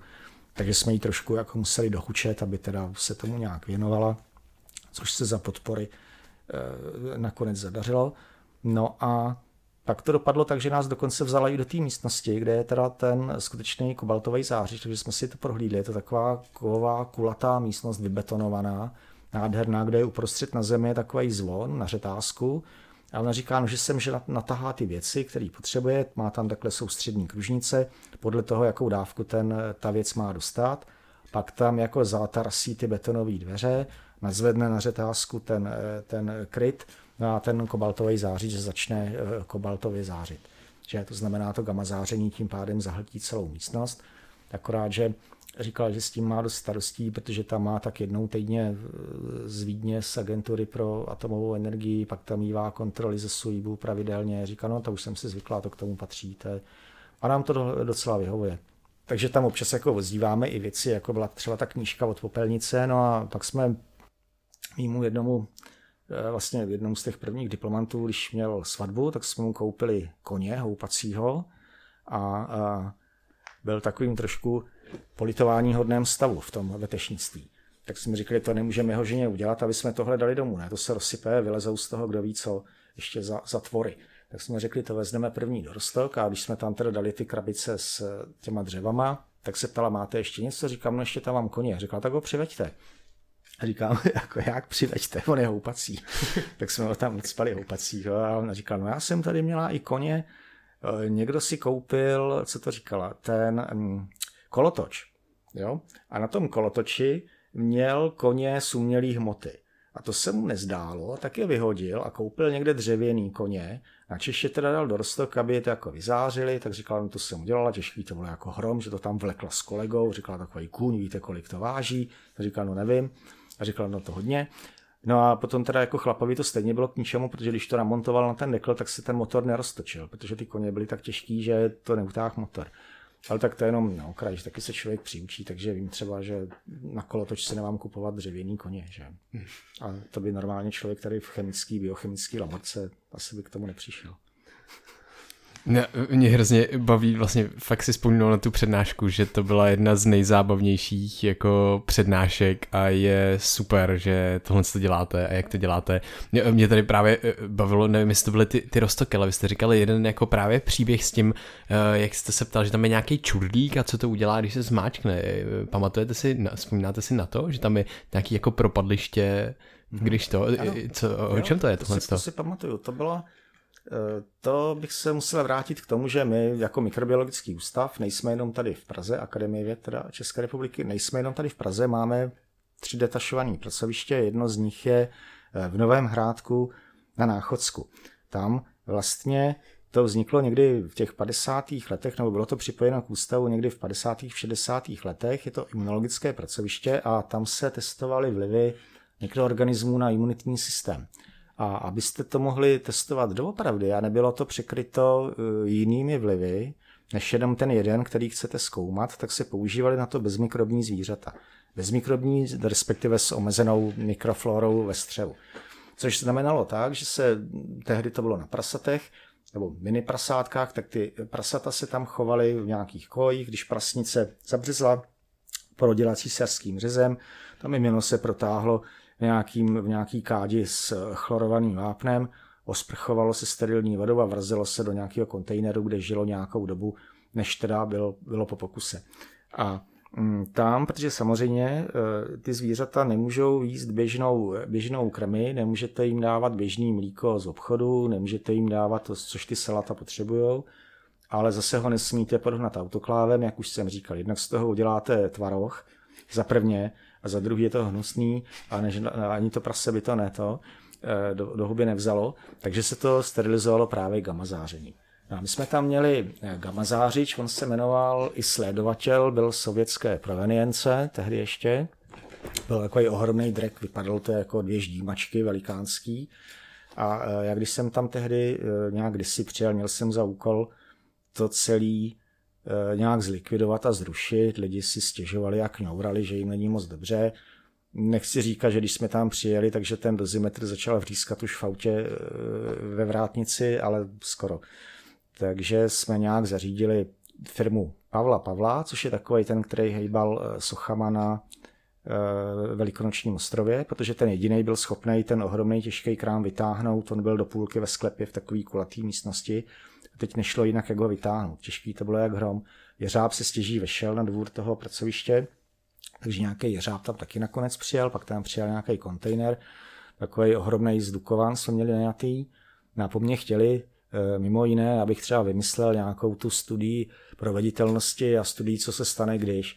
A já jsem říkal o tom, já ale nic nevím, jako co se stane, když. Tak jsem se bavil s nějakým chlapem z toho úřadu pro jadernou bezpečnost a říká, kolik že tam máte ty radioaktivity? Říkal, no jestli jako 100 tera eh, bekerelů, tak kdyby se to jako překlopilo, o tom ta studie je, že kdyby to jako spadlo, Mluvil říkal, tak takhle já koukám tady v tom údolí, no tak asi za tři minuty byste zašli kutálet zajíci, tak za pět minut houbaři a než byste došel tam k té bříze, už byste měli vystaráno. Tak jsem říkal, no prýma, tak jo, tak jsme to nějak napsali jinými slovy, samozřejmě do papíru, na několik stran, aby to vypadalo jako úřední spis.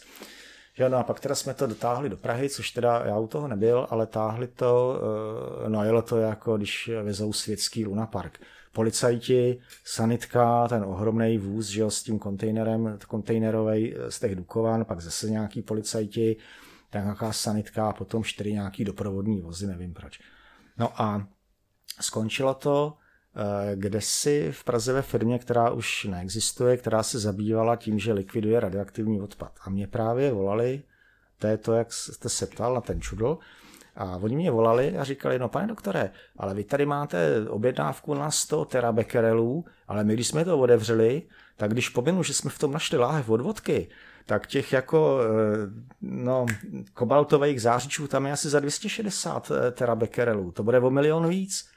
A já jsem říkal, no počkejte, to jste se zbláznil, to je jako, to chcete, abych vám na telefonický zavolání dal místo jednoho milionu dva, no to nejde, to, to ne, to jako musím vidět, že jo. Takže no tak přijďte. Tak jsme tam přijeli, což teda bylo eh, pozoruhodný vidět tu horkou komoru, to skutečně bylo za metr asi tlustým žlutým báriovým sklem, takže tam bylo vidět Adlice dohromady. Byly tam takové nějaké kostky jako dominové kostky, no kdyby tam nastrkali dominové kostky a mi to ukázali, já to nepoznám, že. Tak mě říkali, no a teď tady ta pravá strana, to je to, co tam mělo být, a ta druhá, tu flašku od vodky jsme s dovolením vyhodili. Oni tam jezdili ruský vojáci, kteří to vyměňovali. A říkali holky, že neměli naprosto žádný eh, ochranný pomůcky, takže vždycky přijeli jiný. A e, takže jako já, když jsem to tam viděl, tak jsem říkal, no dobrý, no, tak jo, tak to zkrátka budou 2 miliony, to se nedá nic dělat. Teď jsem se díval, tam to vypadalo jak v 50. letech díry na banánky a takový nějaký spínače a čudly. A co mě fascinovalo, tak to bylo právě takhle chlap měl vedle sebe na řetízku takový ten porcelánový splachovač, co měla babička na záchodu. Jo, jako když se zatáhne, tak teče voda. A já si říkal, co je tady tohleto, jako to je sofistikovaný, to je jako opravdu vidím, to je 21. století, ale co je tohle? A on říkal, no to je právě proto, kdyby se mně něco nezdálo, tak za tohle zatáhnu a my se propadneme, pod náma je 30-metrový bazén plný vody a my se propadneme do té vody, aby utlumila neutrony. Že? A já jsem říkal, no víte, já asi si myslím, že budu muset rychle do té krče. Takže jsem se spakoval a jel jsem zpátky do krče a dva miliony jsme mu zaplatili. No tak uh, ostatně já jsem nemohl dělat ani nic jiného. Ale byl to rozhodně pozoruhodný zážitek. To žlutý báriový sklo je prýma, ale asi to chce trošku cvik, abyste za ním něco viděli. A jinak teda samozřejmě tam byly takový ty navlíkací rukávy, který si navlečete a manipulátor se to jmenuje.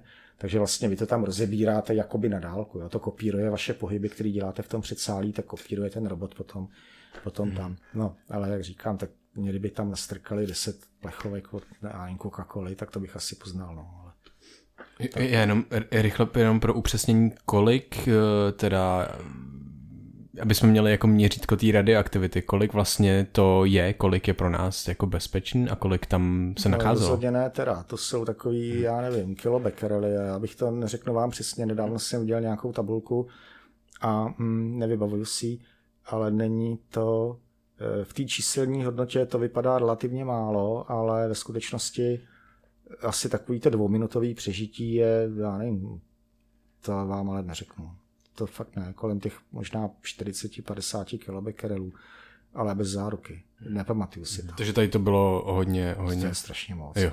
No, bylo je, 100, 100, 100 krát, tisíckrát víc. No to bylo tisíckrát víc, mm-hmm. to byly obrovské aktivity, no vlastně. Tak ono se vlastně tam vyzařovaly ty, uh, jednak teda piliny, protože ty čuňata taky musí uh, v něčem se pohybovat, že musíte pak je taky vyčistit, takže jednak teda piliny, ty taky musely být sterilní a jednak to krmení. A což teda nebylo jenom mlíko, tam se jim dávali nějaký směsi, já nevím, nebo všechno cokoliv přišlo do toho kontejneru, nebo přichází, že to tam máme stále, tak samozřejmě musí být eh, absolutně sterilní. Tam třeba to se možná, bych měl říct, neřekl, eh, že vlastně jediná vakcína proti antraxu, která existuje a je uzavřená v Pastérovém ústavu v Trezoru, tak vznikla tam právě u nás. Mikrobiologickém ústavu Akademie věd, ano tam. Hm. A dobrý bylo, když jsme před časem žádali o vyčištění vzduchotechniky a dokonce jsme žádali armádu, protože ono to bylo z části armádní, ten objekt. Armáda dělala mrtvýho brouka, tak nakonec najali nějakýho Ukrajince, ten přišel, rozebral to potrubí, vzal kýbl s horkou vodou a ho tam chrstnul a prošťoval to štětkou nějakou a bylo hotovo. No. A my jsme se báli, že by tam mohly být spory. Mm, Bacillus anthracis, že jo. Tak ale zase na druhou stranu na botách ho máte stejně tolik jako já. Je to běžný půdní mikroorganismus, který když projdete se na vrátnici, tak ho na té botce určitě byste našli. Takže pokud ho není skutečně jako množství větší než malé, nebo jak se říká větší než velké, tak vám to nic neudělá. Asi zdraví mu teda, myslím. My moc děkujeme za všechny tyhle vaše příběhy a já mám možná jednu z posledních otázek a to je, uh, jakou si myslíte, že hraje hravost roli nejenom v životě, ale právě třeba i v tom bádání, v té vědě? No já myslím, že velikou. Hraje, no, když se to nepřehání tak uh, velikou, já jsem kdysi, tak teda takhle, kromě toho, že se přece jenom ještě snažím trošku občas naučit něco z té čínštiny a chodil jsem rok na čínskou fonetiku, to znamená na výslovnost, abych pak byl schopný se na ulici domluvit nebo na letišti nebo, nebo, nebo někde, což je docela důležitý. Tak jsem kdysi ještě taky maloval komiksy, psal jsem scénáře pro rozhlasové hry a docela jako ta fantazie, eh, tam myslím, že jako by toho věci měla živit. No. Tam jako je to skutečně o tom, že dost často dáváte dohromady naprosto nesourodý informace, musíte si vymyslet, jako co dál a kolikrát to netradiční řešení pak se ukáže, že vás dovede k výsledku mnohem líp, než když se snažíte hra, zahrabat se v literatuře, hledat nějaký nápady, který už před váma tisíc lidí napsalo, že to nefunguje, no tak něco udělat jako, že jo, extra, tak já si myslím, že docela asi tohle jo, no. Na druhou stranu zase trošku to eh, ne vždycky asi to okolí dobře, eh, dobře snáší.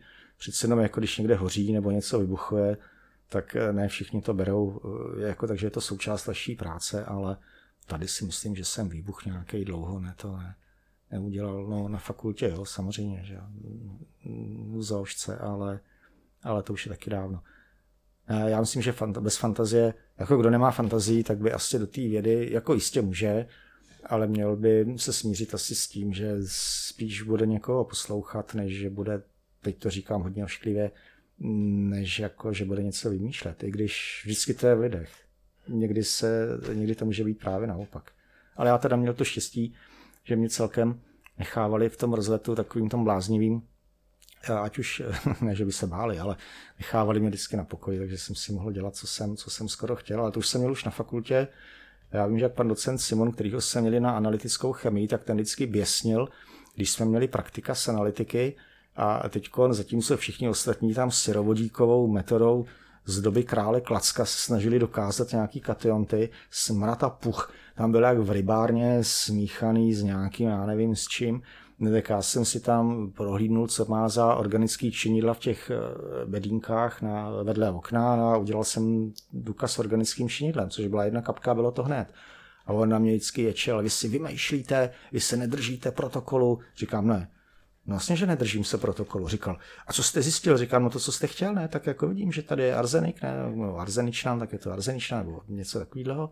Říkal, no to je, to máte pravdu. A jak jste to zjistil? Říkám, no tady tím. Říkal, jak jste na to přišel? Říkám, normálně jsem si to přišel, přece podíval jsem se, co tady máte za zkoumadla, ne? a tak jsem si to udělal podle svého. A říkal, jak chcete zápočet, když to neděláte podle toho, jak to máte dělat? Tak jsem říkal, no chci, vlastně, že chci, že to dá rozum.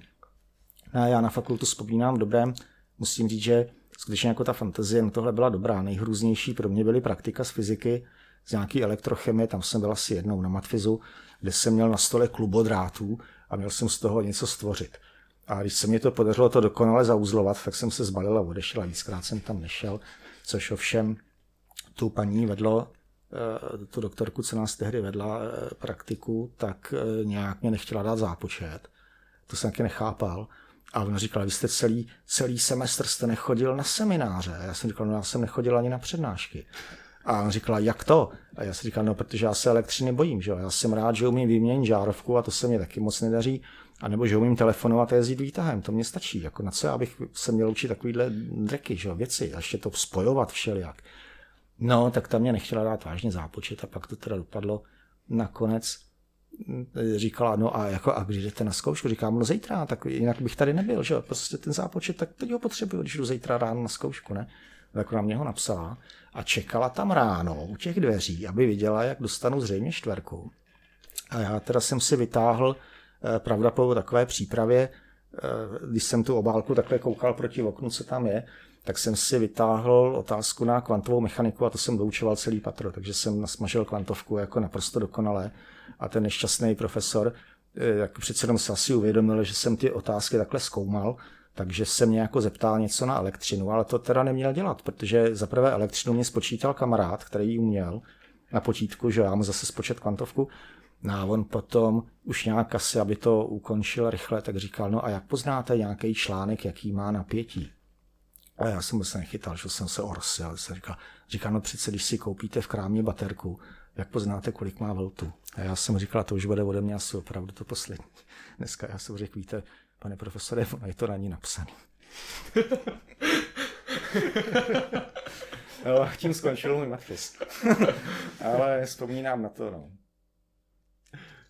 Tak my vám moc děkujeme uh, za neskutečně zajímavý povídání od uh, fascinujících hub až po tyhle ty neskutečný až, až, až vlastně jako neuvěřitelný příběhy.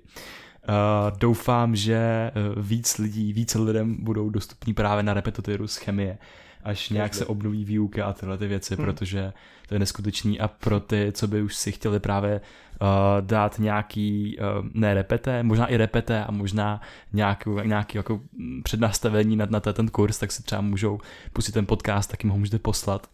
A, a takže moc děkujeme, bylo to velmi zajímavý. Rádo se stalo, nashledanou. Moc si to vážíme, a ty, ty příběhy byly úplně neuvěřitelný a moc uh, nás baví právě i to vaše, i to vaše vlastně nastavení, to, co jste říkal naposledy, jak moc je důležitý i vystupovat z těch kolejí a ta fantazie a ta hravost vlastně v té vědě, protože vás vlastně dostala tam, kde jste teď a myslím, že je vidět, že vás to i naplňuje částečně vlastně tenhle, tenhle ten aspekt té vědy, že o tom to vlastně je ve finále. Je to tak. Hm, super. Tak jo, díky moc a díky všem posluchačům za to, že jste se doposlouchali až sem. Můžete nás podpořit třeba na startovači, když nám pošlete stovku. Měsíčně nám to, to pomůže tohle dělat eh, dál a kvalitně. A dál nás, nás můžete sdílet třeba na Instagramu nebo Facebooku. Označte nás tam, budeme moc vděční. Mějte se krásně a díky ještě jednou vám, pane docente. Hezký den, naschle.